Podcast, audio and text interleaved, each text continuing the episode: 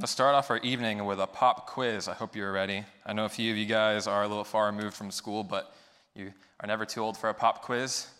So you don't have to take anything out, um, or you can if you want to. Cliff has volunteered to grade any scores, and they'll be mailed to you during the week. But I have one question I want to ask you. I actually gave you a few days to think about it if you got your visions this week. You ready? Who is Jesus? It's not really a curveball, is it? Who is Jesus? If you think about this today, this is probably one of the most important questions you could ask anyone, right? Who is Jesus? This is particularly important for us because we are a Jesus people. Whenever the early disciples were running around and making a mess of things in the Roman Empire, they were identified as Jesus people, the Christ ones. And so, understanding who Jesus is is a central piece to our identity, right? And also, this is a question that constantly haunts the Gospels. Um, Jesus asked his disciple this, um, one of uh, Cliff's favorite passages in Matthew 16. And who do you say that I am? After going and seeing what everyone thought, Jesus turns the question on his disciples and says, Who do you say that I am?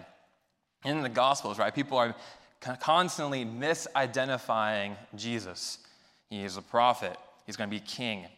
Those thought that he was just this nuisance that needed to be dealt of for messing everything up. Now, this question is central to our passage tonight, which is going to be Hebrews 1 1 through 4. So, if you have a Bible, I recommend for you to go and turn there. Because this question is really important as the Christians start to face persecution. If you remember, or if you're here with us last time that I, I went through the beginning of this passage, the Christian church is starting to experience persecution from the Romans.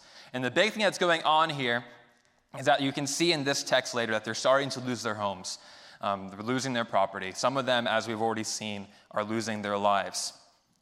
And yet, the Jewish Christians, who this letter is written towards, the, to the Hebrews as we know it, they face a very unique and interesting situation. While the rest of the church is being persecuted, the Jews have this unique temptation. Do we go back? Do we, as Jewish Christians, can we just slip back into Judaism, to pull ourselves out of all of the suffering, and can we just let this wave going across the church just pass right over us?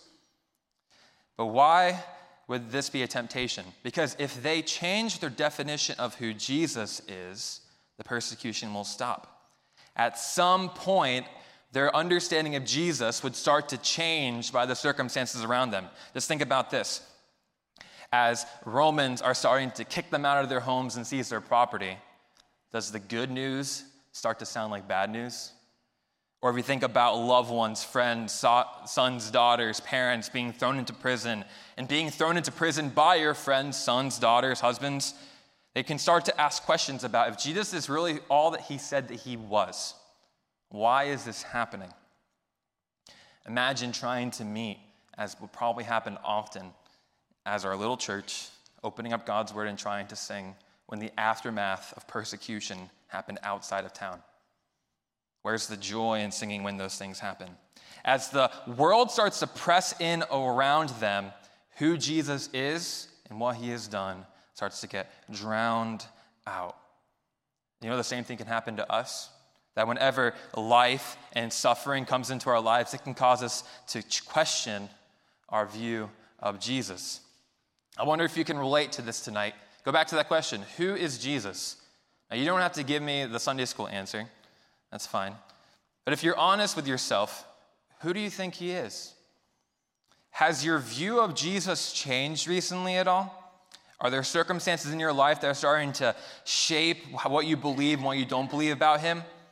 Is it starting to drown out Jesus and his importance in your life? Is it the loved one you lost, or is it a broken relationship, a medical diagnosis, a dissatisfaction just with life?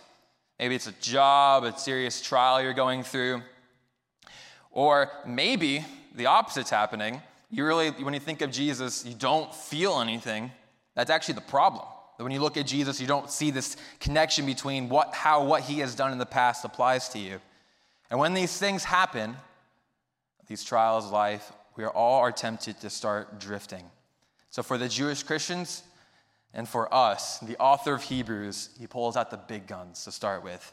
And knowing that all temptation tries to challenge our trust in who Jesus is, he begins with this glorious and pointed reminder of who Jesus is and why he deserves our allegiance and worship, regardless of anything else that's happening in our lives. Let's read this text Hebrews 1 1 through 4. Hear the word of the Lord.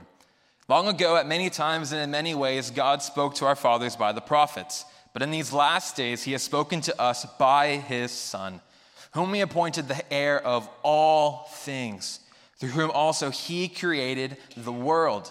He is the radiance of the glory of God and the exact imprint of his nature. And he upholds the universe by the word of his power. After making purification for sins, he sat down at the right hand of the majesty on high, having become as much superior to angels as the name he has inherited is more excellent than theirs. So, as we come to our passage, these first four verses are, un, are foundationally crucial for how we're going to approach the rest of this book. We, there actually are two arguments that the author is trying to make here. One, that God has spoken. We talked about that a month ago in verses one through two and a half. And then the second point is that God has spoken through his son. If you look at these verses, though, they're so dense, aren't they? I made the joke that I bit off way too much because there's so much here to talk about in the limited time that we have. But if you look at it, um, if you look at the second half, after he says, Last days he's spoken to us by his son, whom he appointed the heir, starting there, it is dense and thick with theological truth on, truth on top of theological truth. We see things like Jesus is the heir of all things, that he is the radiance of God, and that he is currently sitting, sitting at the right hand of God. So, why start with all of these dense theological truths? Because if you're watching someone's faith start to fall apart, as the author of Hebrews is, in, in light of all the persecution, it's like you're watching a house starting to fall under the pressure of a storm. And the logical place to start your diagnostic checks is gonna be that foundation, right? What is the status of this foundation? Is it compromised? Is the house built upon a solid foundation? Christian, what's our foundation? It is both the truth that God has spoken to us, which we get His word, and a right understanding of who Jesus is. So, our section for this evening, which is 2b, which is just a way for us to cut two in half and talk about it, through four, is really just one giant run on sentence explaining who Jesus is to underscore the importance of a right understanding of him. It is layer on top of layer on top of layer of these deep truths that then avalanche into our hearts to help us have assurance of what? That Jesus is worth building all of our lives around. And it's on top of this truth after truth after truth that it knocks the breath out of us with a sense of awe for who he is. Because a biblical and deep understanding of who Jesus is puts everything else in our lives back in their proper place, as well as it overwhelms us with proofs which show us that Jesus is worth following, even if it means us losing everything for him. Here's the main idea for our passage tonight, if you want to go ahead and write that down. The main idea is this Christian, your faith is centered on Jesus Christ. So know, believe, love, and cherish this Jesus. Let me read that again. Christian, your faith is centered on Jesus Christ. So know, believe, love, and cherish this Jesus. To get us back up to speed with this text really quickly, the author of Hebrews is arguing in the first and second verses that God has spoken now directly, completely, and personally to us. That's what we talked about last time. That's available for anyone who wants to go look at that. The main thing we take away from this is that God has spoken his word to us. And that means that we, as Christ's people, have to treat it as God's word. That's a pretty clear argument there. But the fact that God has spoken to us is supported by the dignity of his messenger. We're going to look at this portion of scripture and we're going to break this down into two parts that are very simple for us to understand. You have a series of almost four statements of who Jesus is as fully God and then you have four other sentences that you can take from it that talk about Jesus as fully man. So let's start with the fact that Jesus is fully God. So our verse begins with these four, if you look at um, looking in verse 2, whom he appointed the heir of all things, is really going to be where we start. It begins with these four descriptions to underscore his divinity.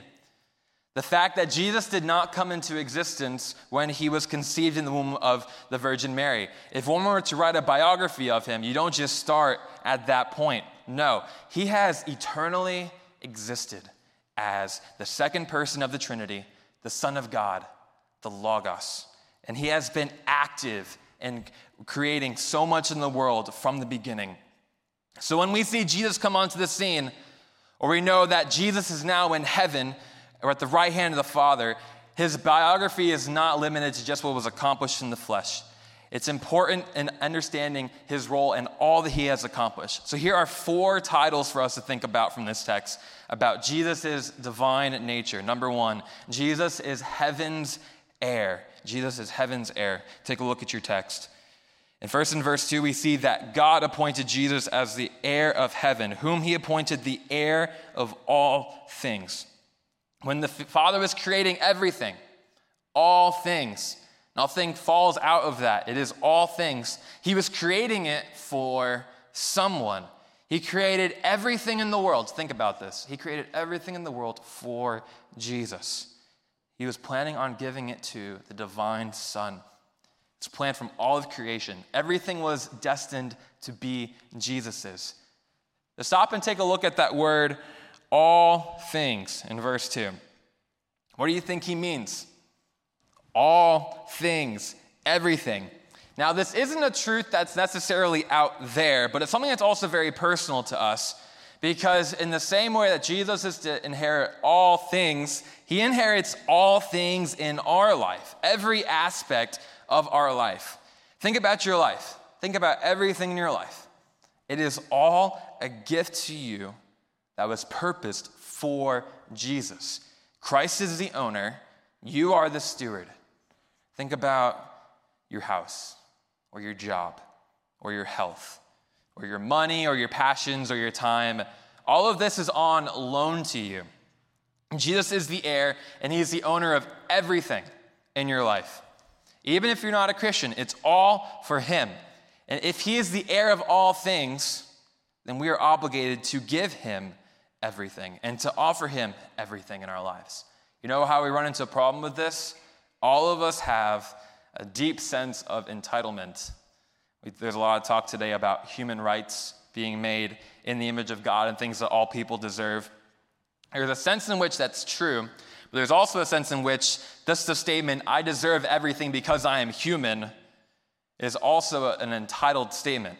Because from this perspective, we don't naturally earn or deserve anything. You know what happens in sin in our hearts when God gives us everything, anything? The moment and it's in our hands, we take our vice grips and we say, Mine. This is mine. This started the moment that we were born. My daughter Riley is here. I did not have to teach her to be possessive. Not at all. Oh, she's gone. Never mind. But she's over there. She's probably stealing toys from someone else at this moment. So, us as adults, though, we have just learned socially acceptable ways of being entitled. We say things like, I earned this. I worked hard for this. I spent my money well. I sacrificed. I deserve my health and success, happiness and pleasure. And when these things are taken away from us, right, how easy it is for us to look to God and say He's unfair. God, you, you owe me this. You can't, you can't take that away from me. Let me ask you a question that Paul once asked. Think about this. What do you have in your life that you did not receive? Think about it for a second. This is from 1 Corinthians 4:7 if you want to go back to it later. What in our lives do we have that we did not receive? Answer: nothing. There is nothing in our lives that is ultimately for us, is it? It's all for God and it's all for Jesus. So when we lose something that we think is very valuable to us, it was never ours really to begin with. And even what the Bible says is that even the breaths in our lungs are a gift from God. If, it's, if it all belongs to Jesus, it's ultimately up to Him to what He does with it, right? If He decides to bless you this way or to take something away from you, He has the ability to do so because it was His to begin with. Yet the good thing is that Jesus is good and he cares for us and he loves to give us good things. And if He is truly working all things for our good, there are times when He might decide that what we want isn't best for us right now. There are so many times in our lives when God doesn't give us the things we so desperately want because He would rather us be holy than happy. In this portion of the Beatitudes in Luke's Gospel, I love what Jesus says. He says, Fear not, little flock, for it is your Father's good pleasure to give you the kingdom. Luke 12 32. If it pleases God to give us everything that we have, hasn't Jesus already given us everything that we have, though? Because he gave us himself. He has given us eternal salvation and the kingdom. And he has not forgotten us in light of our sin. So, friend, don't let these material and temporary things in your heart cause entitlement, that you become bitter towards God. First, that was the first point that Jesus is the heir of all things. Second, Jesus is Earth's creator. And we see next in this text that Jesus is the one in whom all the world was created, through whom also God created the world. I want to draw an interesting observation from the text. You see that word world there, that word world there? It actually is the word for ages, which is really interesting. That means that Jesus didn't just create the world, but he created the ages. He created everything in existence, time itself. It is Jesus, He is the one through whom God is created everything. And that also means that He has the eternal power in Himself to create. He is, has in His being creative power. Think about then the absolute mystery that we're going to go experience in a few weeks of Christmas how God became man. Isn't this the mystery of the incarnation? That infinite glory and power became a vulnerable infant? And how an infant, an infant who people would say are the most helpless, um, procreated beings in all of creation, they can't do anything for themselves. How infants have the power of creation in Jesus. Listen to how one hymn puts it Come we to welcome Emmanuel, the king who came with no crown or throne. Helpless he lay, the invincible, maker of Mary, now Mary's son. The maker of Mary, now Mary's son. The paradox of Christianity, isn't it? Now, this also makes sense of Jesus' earthly ministry if you think about it. What is he doing in much of his earthly ministry? He is doing creative powers in, in creative works in creation. He is exercising the ability that he had to create the world in all of his ministry. He is fixing that which was broken. He is healing bodies and he is raising the dead. This is nothing new to Jesus. We don't look at him and say, wow, that's, we do look at him and say that, wow, that's amazing, but that shouldn't surprise us because he created it all in the first place. He has this power from the beginning of the word. And it's interesting that you see Paul in 2 Corinthians 5:17, what does he say? That if you're in, in Christ, you are a new creation, that Jesus is restoring the broken world. Do you know that when we go to, prayer, to Jesus in prayer, or that when we know that Jesus is now dwelling in us by his Spirit, you're accessing the one who has power over all of creation. And right now, he is in the process of making his, all of his people new through his Holy Spirit. So if you're a Christian, you have been made new. You have been given a new heart. And Christ is the ultimate redeemer and restorer of all things. And as Revelation 22 says, he will make all things new. Third point to talk about Jesus is God's reflector.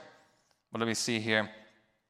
In verse 3, he says, He is the radiance of the glory of God and the exact imprint of his nature. Jesus is God's reflector. So when we see Jesus, we see God. And when we, we see Jesus, we see the Father. Whatever you see Jesus doing in the Bible, you are seeing a picture of the Father because he only does what, what the Father wants, right? He has the exact same nature as the Father. There's these two images I want to draw out for you. The, the word radiance actually is unique. It doesn't appear, I, I think this is one of the only times it appears in the New Testament. The, the root of this word, though, is the idea of dawn or the morning.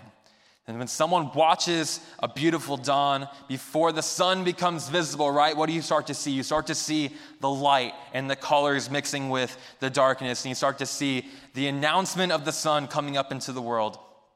So as the sun is, is coming up from the horizon, you start to see the, the heavens start to just give, give all these beautiful pictures and all these beautiful colors. What, what's the image here? And the fact that in Jesus, He is the radiance, He is that glory of the Father. In the same way that the sun comes up and the heavens are announcing its presence with all this glory, whenever we see Jesus, He is that picture of the glory of the Father.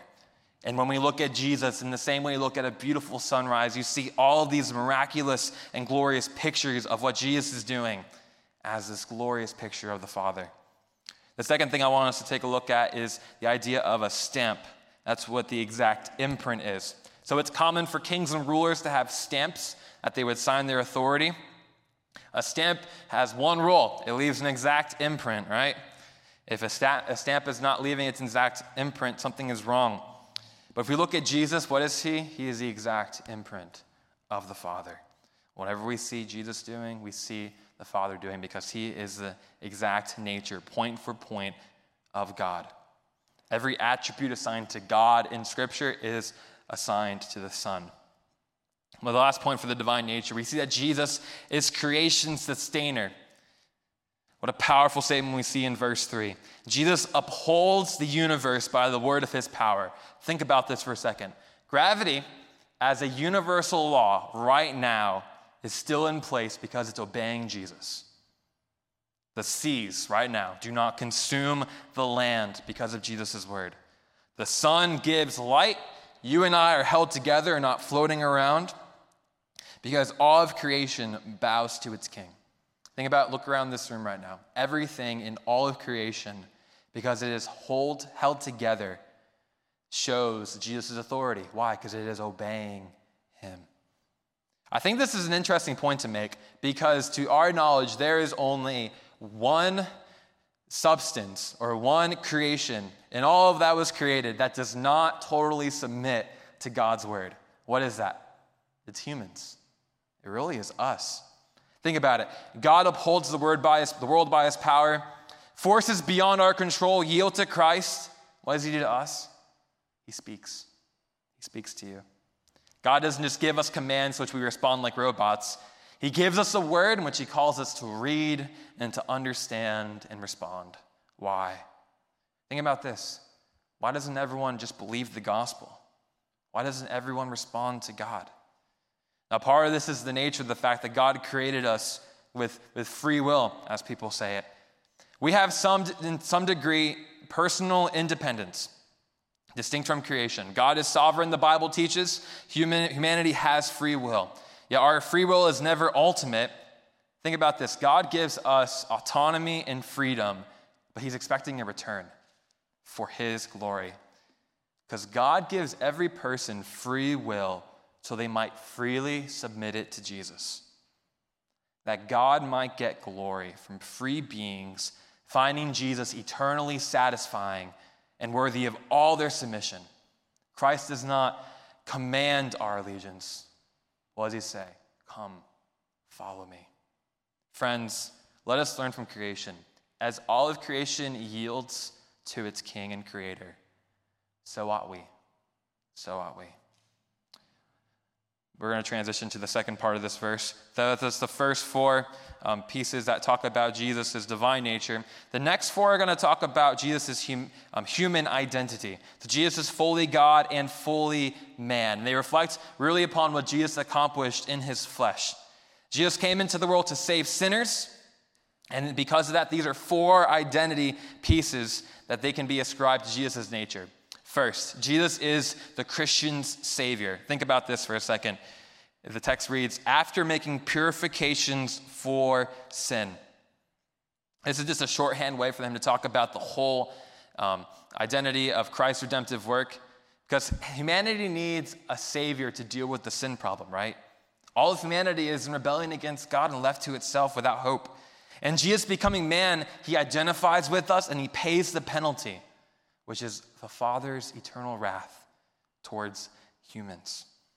All that went to Christ. He went to the cross and paid the penalty for your sin and for my sin. He was raised from the dead because, as a righteous person, he could not die. And so he did not deserve its penalty. But it's typical for a lot of evangelicals to focus solely upon his work of atonement, of him paying the penalty for our sin. Well, there's another way that this verse references what Jesus has done. And it, it's, a, it's a way to think about Jesus' priestly work. And it comes in the word purification. What's the idea behind purification? It's impurity, it is, it is cleanliness.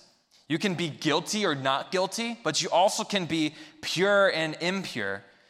Because whenever we were fall, whenever we fell with Adam's sin, it's not that we were just guilty, we were corrupted. In the same way that we are alienated from God, left to ourselves because of disobedience, we are unable to dwell in God's presence because of sin. And this is the whole picture of the sacrificial system in the temple in the Old Testament. When God tries to dwell with Israel, what happens? You have a holy God with a sinful people. There's naturally fireworks that are going to happen. So you have these temple and these systems, and they're trying to protect a holy God and a sinful people, but it, it rarely works. What does this point to? That when Jesus comes, one of the things that he does is that he purifies us. And his death, he gives, he makes us pure. He pure, we, we undergo purification. He makes us holy that we can be like him. There's a psalm that asks a really important question. It's Psalm 24. It says, Who can ascend the hill of the Lord? And who shall stand in the holy place? What man can dwell with God? What man is, is any person from the Bible in, able to dwell with God because of sin? No. Can any of us dwell with God because of sin? No. It is, it is, this is the one who can dwell with God. It is he who has clean hands and a pure heart, who does not lift up his soul to what is false and does not swear deceitfully. Who is the one that has the clean hands and the pure heart? Is Jesus. How can you receive clean hands and a pure heart? Through faith in Jesus. Second point we talk about is that we see that Jesus is humanity's ruler. So it says, after making purification for sins, he sat down at the right hand of the majesty on high. Where is Jesus now? Right now. He is in heaven, bodily, at the right hand of the Father, ruling over all of creation. We see this as we look through the book of Revelation, right? As you guys have been walking through with Cliff. He is the offspring of David who sits at the right hand of the Father. He is king. Think about this the human nature, one who is like us, one who is our brother, is currently sitting at the highest exalted position in all of creation. You guys know what that means, particularly after the events of this week? That he is in control and he has authority over all things. The Bible teaches that all authority, in the same way we talked about, as everything is given from God, it's a steward. Those in authority, it's a stewardship from God. It's all has been given to him. Daniel 2:21 is a verse you might want to write down. It says that God, he changes times and seasons. He removes kings and sets them up. Friends, God is in control, and Jesus sits on the most powerful seat in the universe. And some of us today might just need to take a deep breath, let that quiet our souls. Also, really interesting, have you ever thought about how Jesus' exaltation is an invitation? I don't know if you've ever thought about this before. The book of Ephesians begins with this glorious picture of all that God has given to us in Jesus. But there's a very interesting argument that's hidden in Ephesians 1 and 2. If you look for just a running start, um, he begins with this glorious expl- explanation of all the glories for us. And then he goes into this prayer. And one of the prayers that he, he wants them to know is the power of God towards us in Christ. Then he says this in verse 20 that he worked in Christ when he raised him from the dead and seated him at the right hands in the heavenly places. So, Jesus, where is he? He's currently at that right hand in the heavenly places. But what does Paul say in Ephesians 2 4 through 6? But God, being rich in mercy, because of the great love which he has loved us, even when we were dead in our trespasses and sins, made us alive together with Christ. By grace you have been saved, and raised up with him, and seated us with the heavenly places in Christ Jesus. So what's the parallel? Jesus was raised, Ephesians 1. We are raised in Ephesians 2. This is true for us right now. As Jesus' humanity was raised, so our humanity is currently being raised in a spiritual way, and in one day we'll be raised. And that means as Jesus rules creation, so will we. We are participants in that. Jesus' salvation is not just salvation, justification, it is exaltation and glorification for all of us. Don't miss that. Where do you want to be glorified in life? Where do you want to be exalted? There's no jockeying for position or power that can exalt you as high as Jesus. But he invites you to give your all to him and you can reign with him. Pursue Christ and you will be exalted and glorified in a kingdom greater than anything on earth. Third thing we see is that Jesus is the angel's superior. Now, why would the author go to the of author of Hebrews go to angels? Because to the human eye, angels are the most glorious created beings out there. Their presence comes with a prepackaged equipment for a rock concert, lights, smoke, and loud noises, and the whole shebang. But have you ever noticed when an angel shows up, men and women just crumple to the ground? The first words of angels have to be, Don't be afraid. Why? Because angels are terrifying. So, why is this important? Because as angels are the most glorious beings one can imagine, what's better? The resurrected Jesus. That means that there's something ultimately more glorious than the angels. In the same way that Jesus' humanity was exalted and so is ours, that means that there's something more glorious for us. Jesus' glorification means that there's a bigger picture for us one day. This is a cool thought. The G- that the resurrected Christ and the glorified human body is more glorious than the angels. One day we will die and we'll go into the ground, but one day we will be resurrected. And as Jesus is superior, so will we be. Fourth and last thing of our points is that Jesus is the universe's heir.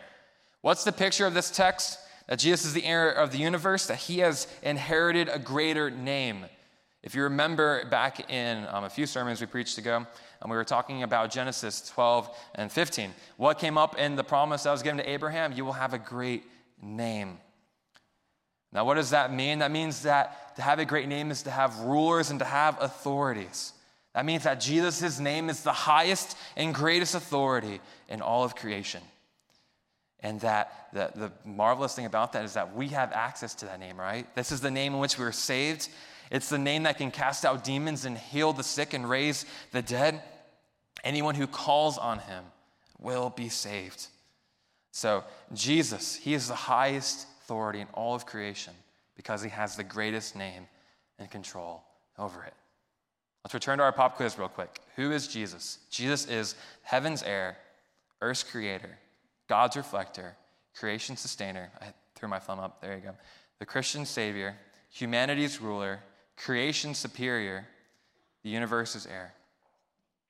Now, there's a potential, here's a potential problem. Because when life circumstances, go back to our main point, when life circumstances challenge our faith, they seem to be screaming truths into our hearts. None of these can change how glorious Jesus is and what he has done for us. Nothing can compare to Jesus' glory as creator and redeemer. So, what circumstances in your life right now are causing you to challenge your belief and your faith in Jesus? Who do you know right now who might be struggling with one of these things? Hear this from God's word, though. The Bible never tells us that we ought to just deny suffering, or it doesn't say that persecution is good. It says it's bad. It says you can be disappointed in life. It actually agrees with you, probably more than any of us would say in this room. But you know what it does? It doesn't leave us there because it acknowledges our suffering and then it casts a more glorious vision of the true reality and what ultimately matters.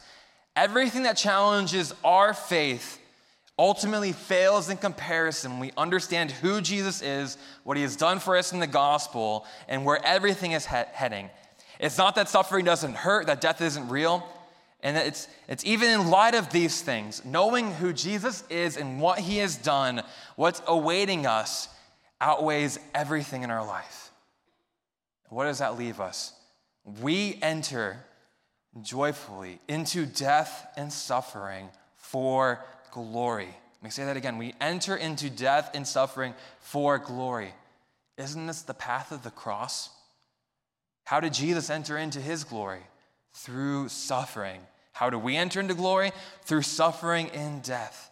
What's the reality for us? All of us are going to die one day, But what does Jesus' life teach us? We enter into death and then we are glorified.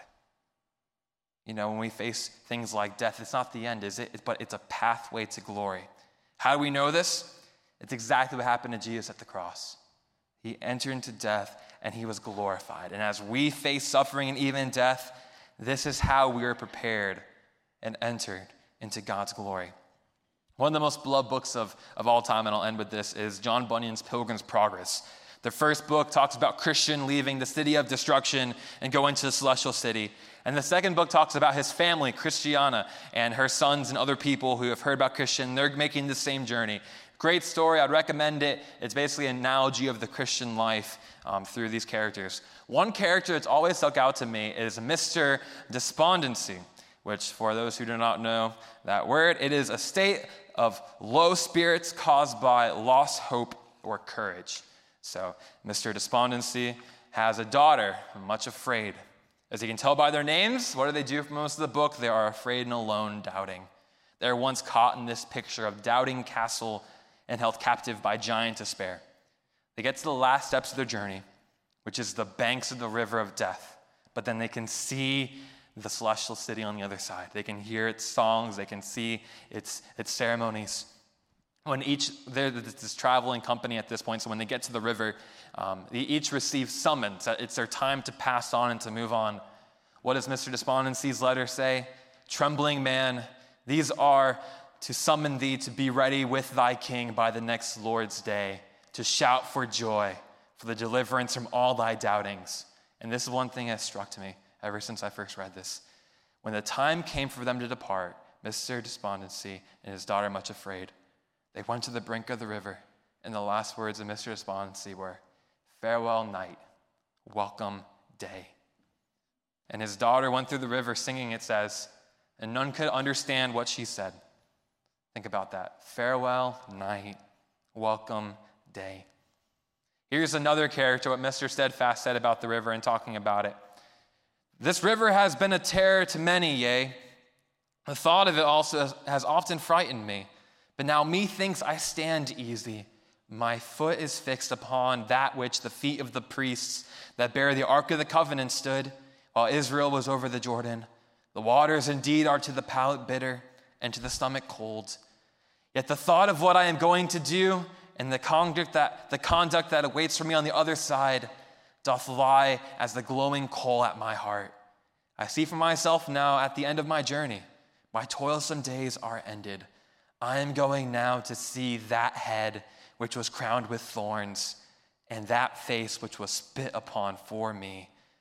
I have formerly lived by hearsay and faith, but now I go where I shall live by sight and shall be with him in whose company I delight myself. His voice to me has been most sweet. His countenance, countenance I desired more than they that, that have most desired the light of the sun. His word I did use to gather for my food and for antidotes for my fading. He has held me, and he has kept me from mine iniquities. Yea, my steps hath he strengthened in his way. Friends, through Jesus' word, he's calling for all of us to look to him and to trust him for what he has done for us. He is promising for all of us that those who believe in him will not be abandoned, be overcome, but they will make it through the other side because, as the hymn says it, he will hold us fast. Let us pray.